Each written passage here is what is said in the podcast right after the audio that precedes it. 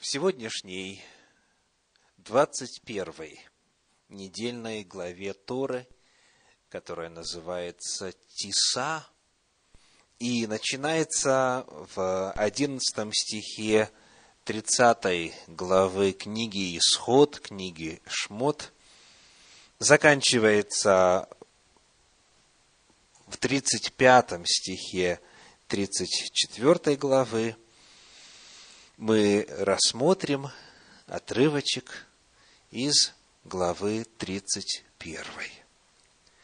Книга Исход, книга Шмот, 31 глава, стихи с 12 по 17.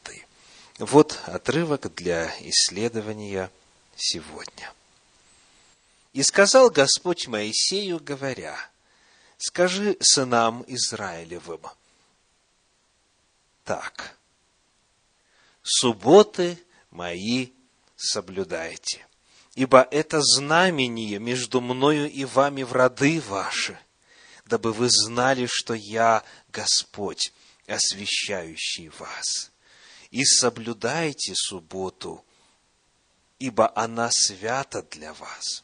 Кто осквернит ее, тот да будет предан смерти. Кто станет воною делать дело, та душа должна быть истреблена из среды народа своего.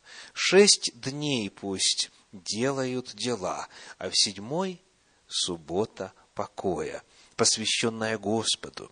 Всякий, кто делает дело в день субботний, да будет предан смерти. И пусть хранят сыны Израилевы субботу, празднуя субботу в роды свои, как завет вечный. Это знамение между мною и сынами Израилевыми навеки, потому что в шесть дней сотворил Господь небо и землю, а в день седьмой почил и покоился. Как говорит профессор, исследователь Торы Нехама Лейбович, суббота имеет много аспектов. Ее смыслы многочисленны и разнообразны. Ее можно рассматривать с разных углов зрения, обнаруживая в ней целые пласты идей и устремлений. Ее законы насыщены символикой и памятными знаками. Сегодня я предлагаю вам посмотреть на субботу сквозь призму глаголов, представляющих собою призыв к действию в отношении седьмого дня. Глаголы, описывающие действия, ожидающиеся от человека по отношению к субботе. Что Бог повелел делать касательно субботы? Перед нами два глагола в этом отрывке. Два глагола. Первый из них, начиная с 13 стиха звучит так. 13 стих. «Скажи сынам Израилевым так, субботы мои соблюдайте». Вот это первый глагол. Соблюдайте. Он повторяется в подлиннике трижды.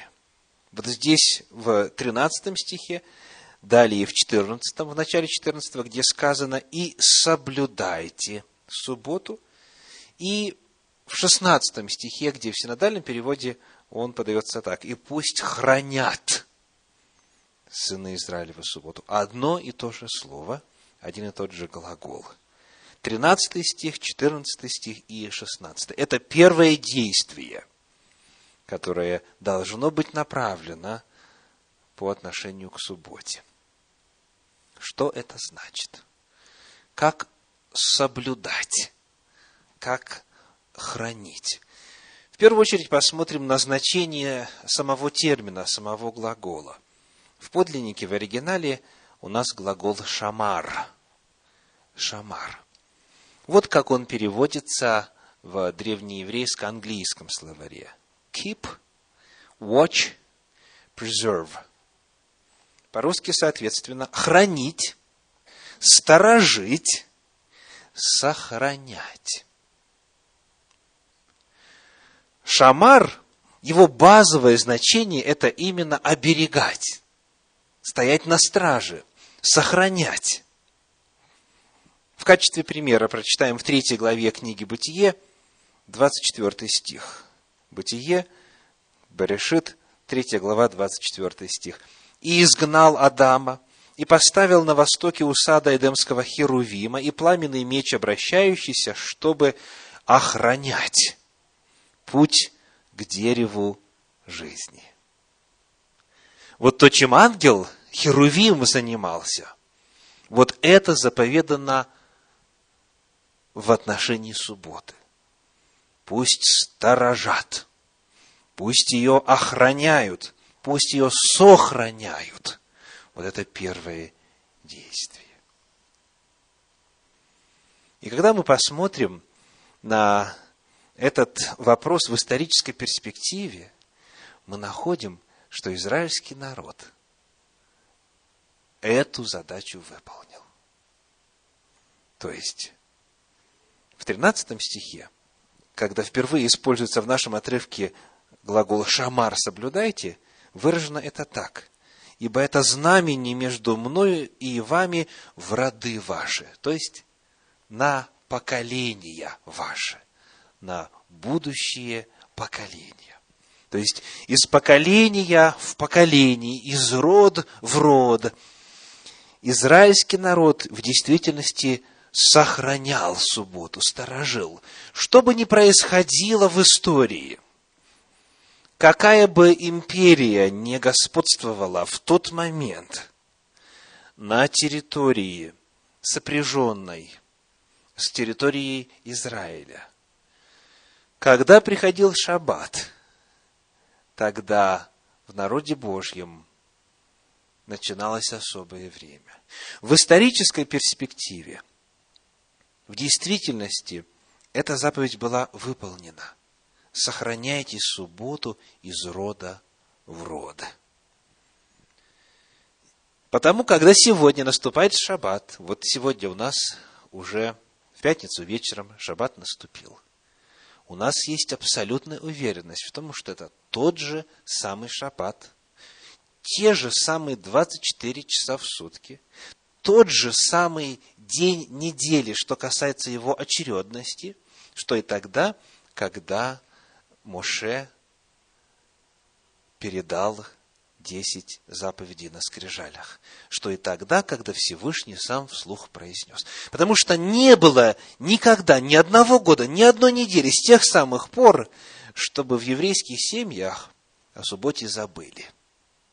Такого не было никогда за всю историю нашей земли, чтобы везде, во всем народе Божьем, суббота вдруг была забыта.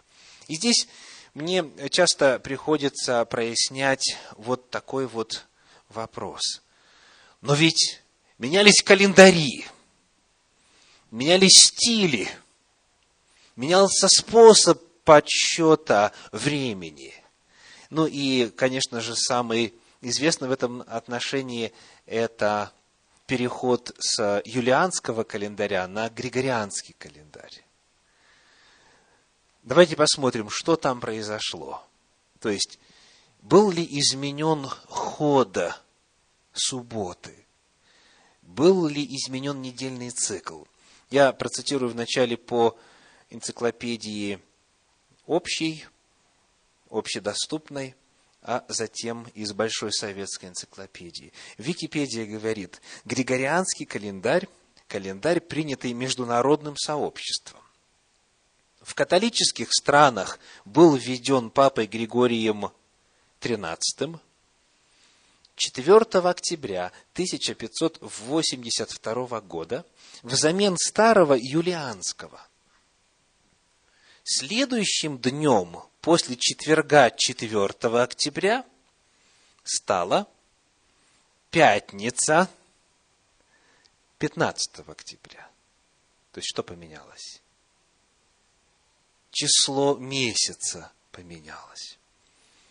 Череда дней не изменилось. Большая советская энциклопедия говорит, ошибка была исправлена в 1582 году, когда на основе буллы Папы Римского Григория XIII была произведена реформа юлианского календаря. Для его исправления счет дня был передвинут на 10 суток вперед.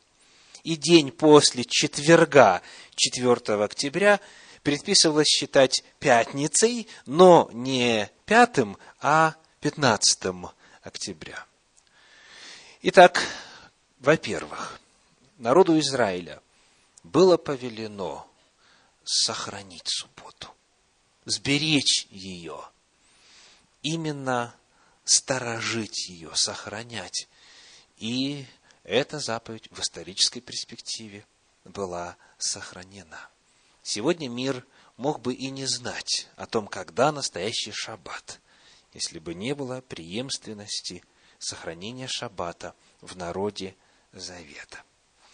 Во-вторых, отвечая на вопрос, что значит шамар, что значит сохранять, мы находим непосредственно в нашем отрывочке в 14 стихе вот какое разъяснение. 14 стих 31 главы книги Исход, книги Шмут и соблюдайте субботу, в оригинале шамар, и сохраняйте субботу, ибо она свята для вас. Кто осквернит ее, тот будет предан, тот да, будет предан смерти. Кто станет воную делать дело, та душа должна быть истреблена из среды народа своего. Итак, что означает хранить? Означает соблюдать ее от осквернения, хранить от нарушения. Не осквернять ее, а именно не делать дело, не работать в шаббат. Главные запреты касательно дел в день субботний в Торе самой относительно немногочисленны. Главный запрет, что не делать, что значит хранить? Это запрет на работу, то есть на бизнес, на зарабатывание. И второй запрет на что? На приготовление пищи. Запрет на зарабатывание. Это книга Исход, 20 глава. Шесть дней работай и делай всякие дела твои. 20 глава Исход, стих 8. А день суб... седьмой суббота Господу Богу твоему не делай. То есть сравнивается шесть будничных дней, рабочих дней, дней бизнеса, труда, зарабатывания, заработка, и один день, где сказано, этого не делай. То есть первый запрет – это запрет на зарабатывание, второй запрет из основных запретов касательно шаббата, книга Исход 16 глава, что надо на печь пеките, что надо наварить, варите сегодня, то есть в пятницу, а оставшиеся сберегите до утра. То есть в шаббат запрещено приготавливать пищу. В шаббат запрещено именно печь, варить, жарить, иными словами, менять структуру белка для приготовления пищи. Итак, это первый глагол. Первый глагол, который описывает, что нужно делать в шаббат. То есть, что нужно делать в отношении шаббата. Шамар – хранить, сохранять. Какой второй глагол? Попытайтесь найти в нашем отрывочке сегодня, в стихах с 12 по 17, что еще сказано делать в отношении шаббата. Посмотрите. 16 стих, 16 стих 31 главы книги Исход. И пусть хранят сыны Израилевы субботу, празднуя субботу, празднуя субботу в роды свои, как завет вечный. Вот так у нас переведено в синодальном переводе. Праздновать нужно. Праздновать. Что это значит? Что обозначает этот второй призыв, второй глагол? В первую очередь нас ожидает здесь разочарование, ну, для кого-то, по крайней мере, поскольку в подлиннике нет слова «праздновать». В оригинале используется глагол «аса». «Аса» в древнееврейско-английском словаре означает «do» и «make», то есть делать и изготавливать. Делать, изготавливать. Посмотрим, как разные переводы передают вторую половину этого стиха, 16. То есть, «И пусть хранят сыны Израилевы субботу». И дальше переводы Иосифона говорит, «чтобы установить субботу в роды их заветом вечным». То есть, он оса как перевел? Установить. Вот как перевод Фримы Гурфинкель предлагает эту фразу – дословно, чтобы сделать субботу для своих поколений заветом вечным. Чтобы сделать субботу.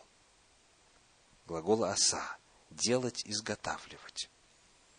Ну и для тех, кто на окраине жил, перевод звучит так – щоб зробити суботу вічним заповітом для своих поколінь. Представляете? Чтобы сделать субботу вечным заветом для своих поколений. Это дословный перевод.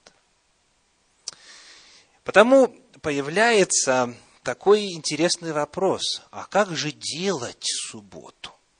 То есть вопрос сейчас стоит не о том, что делать или не делать в субботу, а саму субботу надо делать, чтобы сделать субботу.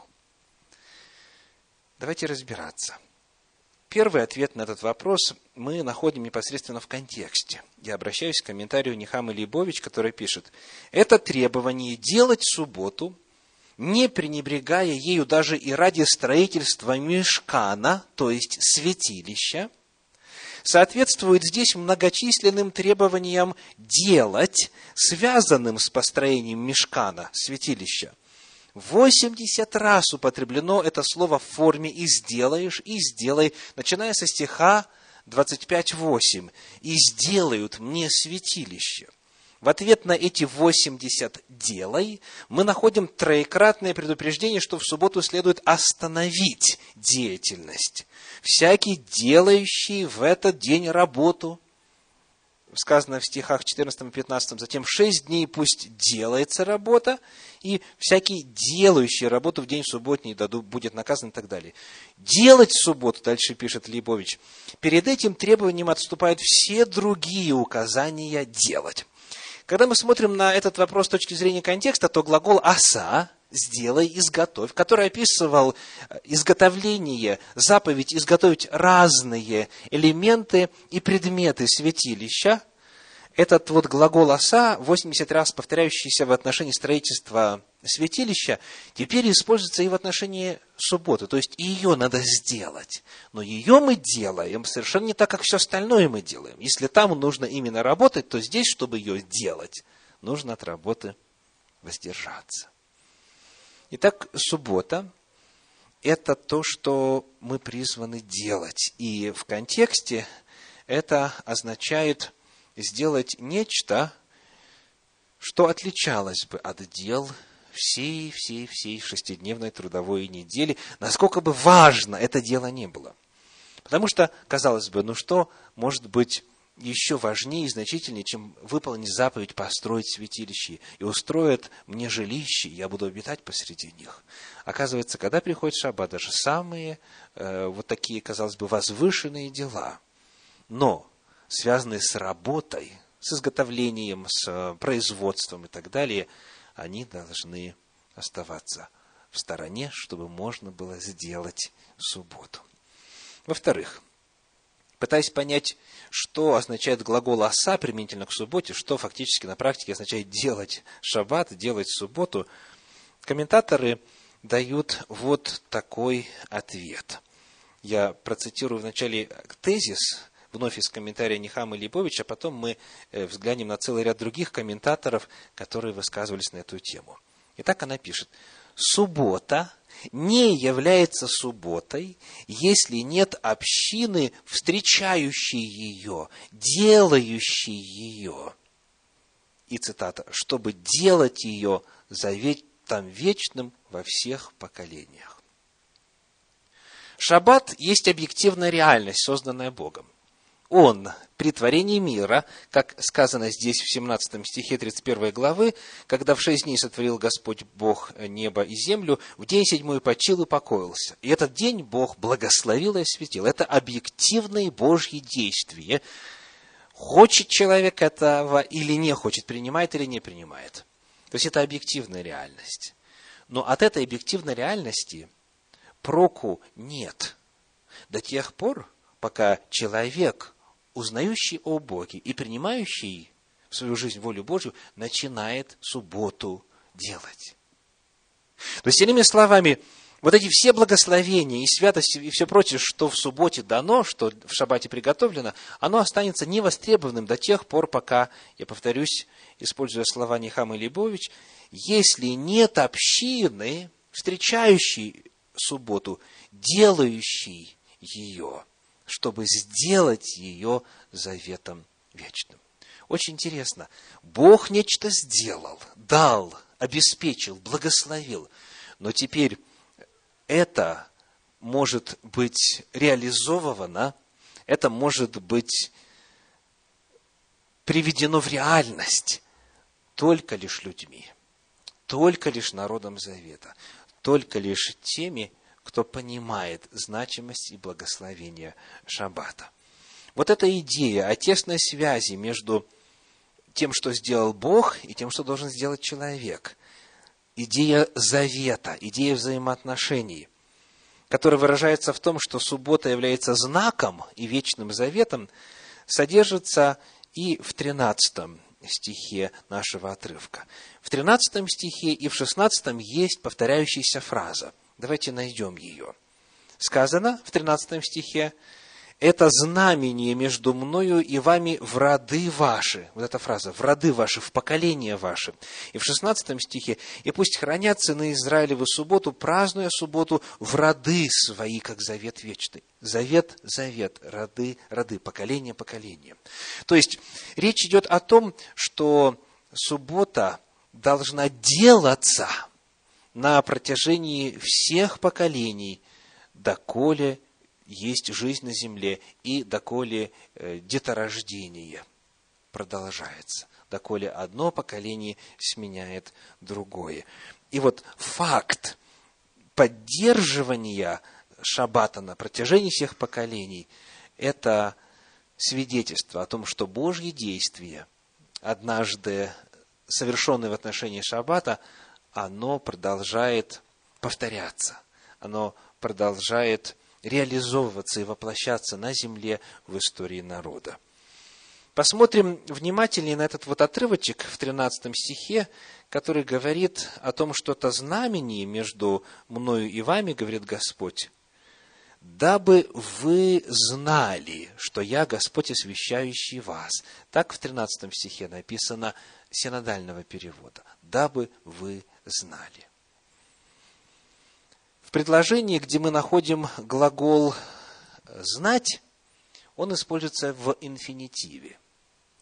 Ну, то есть, именно так, знать. В подлиннике сказано «для того, чтобы знать». И нету местоимения «вы». Читаю. «Ибо это знамение между мною и вами в роды ваши, для того, чтобы знать, что я Господь, освящающий вас. То есть, вставка местоимения «вы» – это интерпретация. Его нет в подлиннике. Для того, чтобы знать, что я Господь, освящающий вас. Попробуем внимательно рассмотреть этот отрывок, чтобы понять, для кого это знамение, кто должен знать. Иной раз трудно бывает определить, что является субъектом этого инфинитивного оборота. Чтобы знать, знать кому – кто должен знать? А, кому станет известно через соблюдение субботы, что Господь освящает свой народ? Комментаторы по-разному отвечают на этот вопрос. Например, есть комментарий Саади Гаона, который объясняет следующее.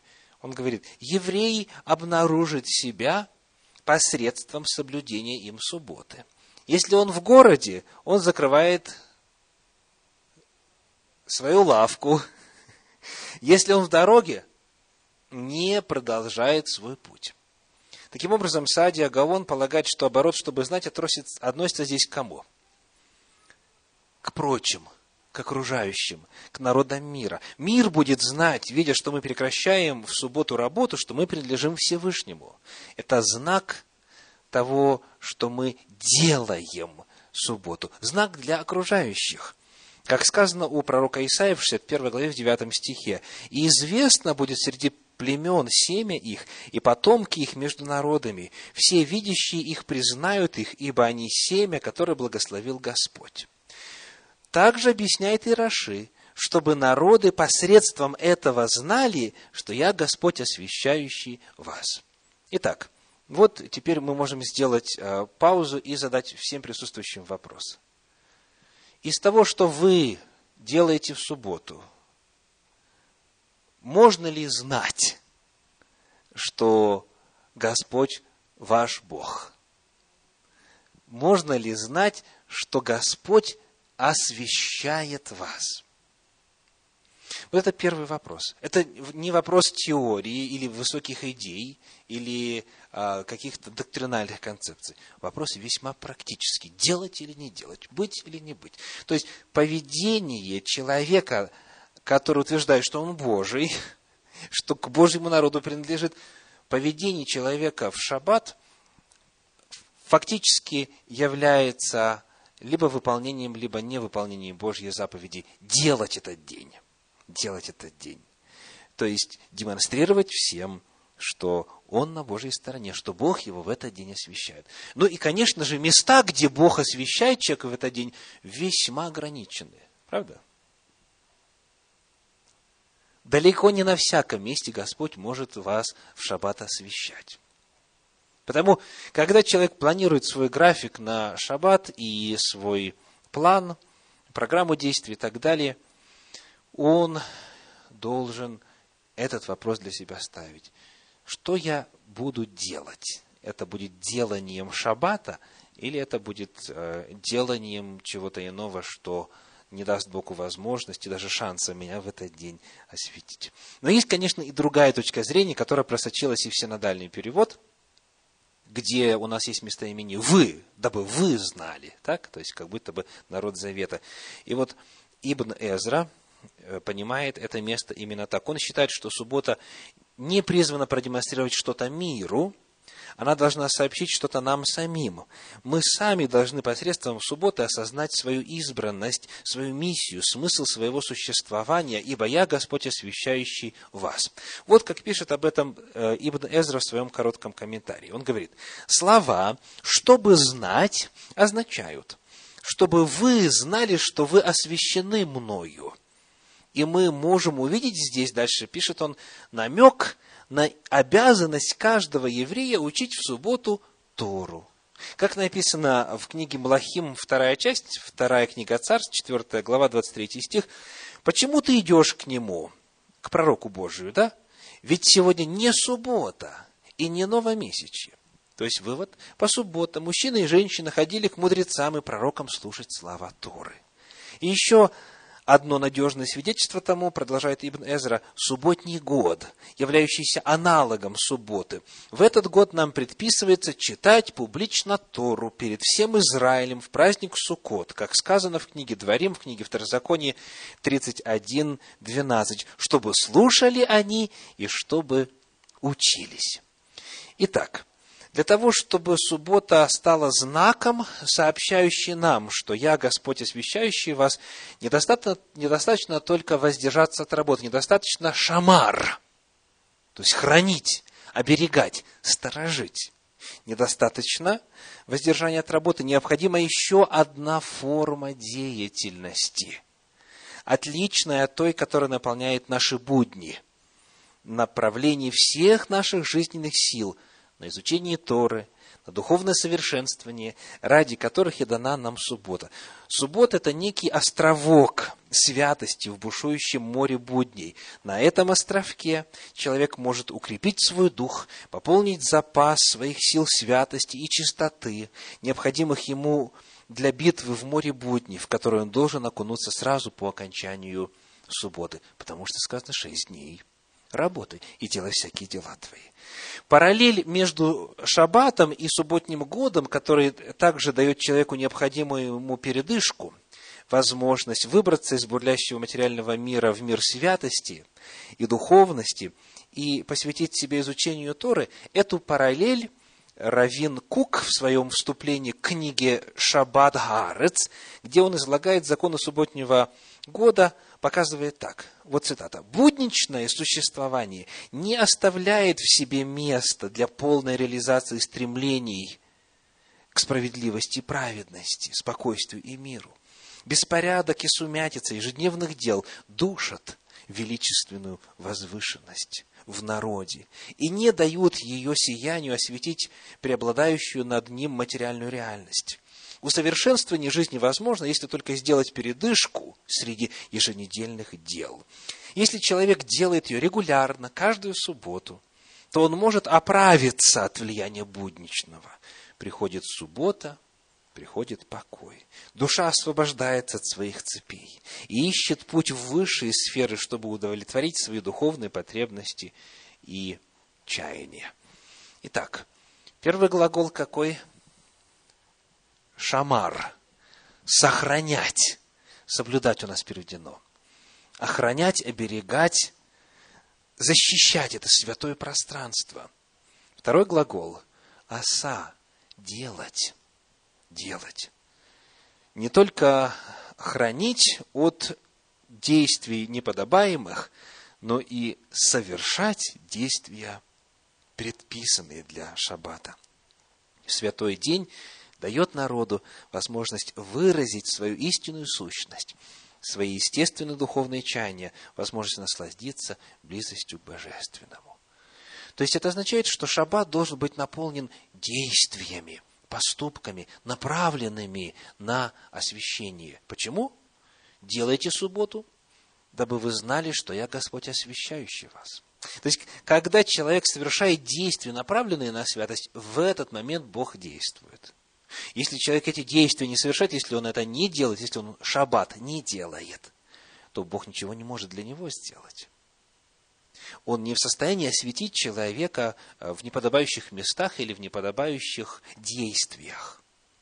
Потому от человека зависит, получит ли он благословение Шаббата или нет. Напомню, они объективно приготовлены от создания мира.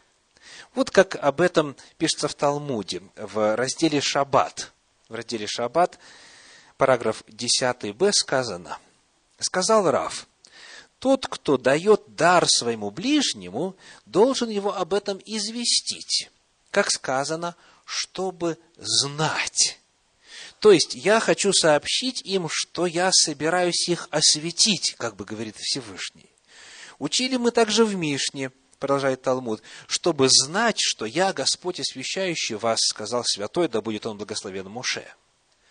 Есть у меня в сокровищнице ценный подарок для тебя. И называется он суббота. Я попрошу тебя передать его Израилю. Иди, сообщи им. И далее сообщаются слова. Таким образом, слово «суббота» содержит два значения. Одно – в воздержании от действия, прекращение работы, шамар, охрана, оберегать от будничного Другое – это переключение сознания человека на божественные духовные занятия, что-то делать в этот день. Телесный отдых – это не главная сущность субботнего дня. Это всего лишь средство достижения покоя духовного. Эти два вида отдыха соотносятся друг с другом как средство и цель. И они не могут быть разделены. Ведь один из них является подготовительной ступенью, с помощью которой мы можем достичь второго отдыха, который является истинной целью шаббата. К сожалению, многие сами себя обманывают, даже и искренне в это веря. Они говорят, у меня семь дней в неделю суббота. Я постоянно в субботе нахожусь. Вопрос к таковым. Когда? В тот момент, когда вы думаете о том, как заработать следующий миллион на протяжении шести дней недели. В тот момент, когда вы изготавливаете деталь на заводе, чтобы до микрона сделать ее точной, вот тогда у вас суббота, вот тогда вы на Боге сосредоточены, да? В тот момент, когда вы грядку пропалите, в тот момент, когда вы следите за скоростью, чтобы не нарушить правила дорожного движения, перевозя стройматериалы и так далее, в тот момент, когда вы плитку кладете на пол или на стену и смотрите, чтобы все было ровно, в этот момент момент вы освещаетесь, да? Это ложь. Это в лучшем случае самообман. Человек сам не соображает о том, что сам себя обманывает. Но в любом случае, по сути, это просто-напросто выдумка. Бог говорит, я знаю, что тебе надо работать, ты должен зарабатывать на существование, потому я даю тебе для этого сколько? Шесть дней. Работай и делай всякие дела твои. Но когда приходит день, который я специально сотворил для особых целей, который я благословил и осветил, вот два главных повеления. Первое – шамар, ограничь его, огради его, построй забор для того, чтобы святое пространство ничего не нарушало. И второе – в этом святом пространстве не просто лежи на боку, а делай – делая шаббат, предпринимая определенные действия для того, чтобы возвышаться к Всевышнему, для того, чтобы святить, чтобы отделять, чтобы отделяться от греха. И в этом процессе я тебя могу освящать, дабы знать, что я Господь, освящающий вас, чтобы это окружающие все знали, и чтобы ты сам об этом знал, что этот день особенный. Эту мысль развивает комментарий Бэр Ицхак – случайный отдых, отдых человека, которому просто нечего делать, это не наслаждение, а бремя, пишет он. Это просто физическое бездействие, отягощенное отвлекающими мыслями и душевным беспокойством. Передышка, которая дается телу только для того, чтобы оно набрало сил для продолжения будничного труда, это случайный отдых. Но святой субботний день – это отдых, являющийся покоем, отдых, к которому сознательно стремятся, покой ради себя самого, то есть ради святости дня. Шамар – ограждай, оса – делай. Какие главные заповеди касательно того, что надо делать? Первое – священное собрание, богослужение в шаббат. Это предписано в книге Левит, 23 главе, священное собрание – Далее, изучение заповедей, чтение Слова Божия, чтение Библии, Священного Писания. Далее книга про Исаия, 58 глава. Помощь ближним, тем, кто остро нуждается, кого давно хотели посетить, но из-за будничной недели, из-за трудов не могли это сделать. Вот это главные э, действия, которые предписаны. Священное собрание, изучение Слова Божия, общение с семьей, помощь ближним. Вот это главные измерения действий, ожидаемых касательно Шаббата. И тогда будешь иметь радость в Господе, говорит Всевышний. Аминь.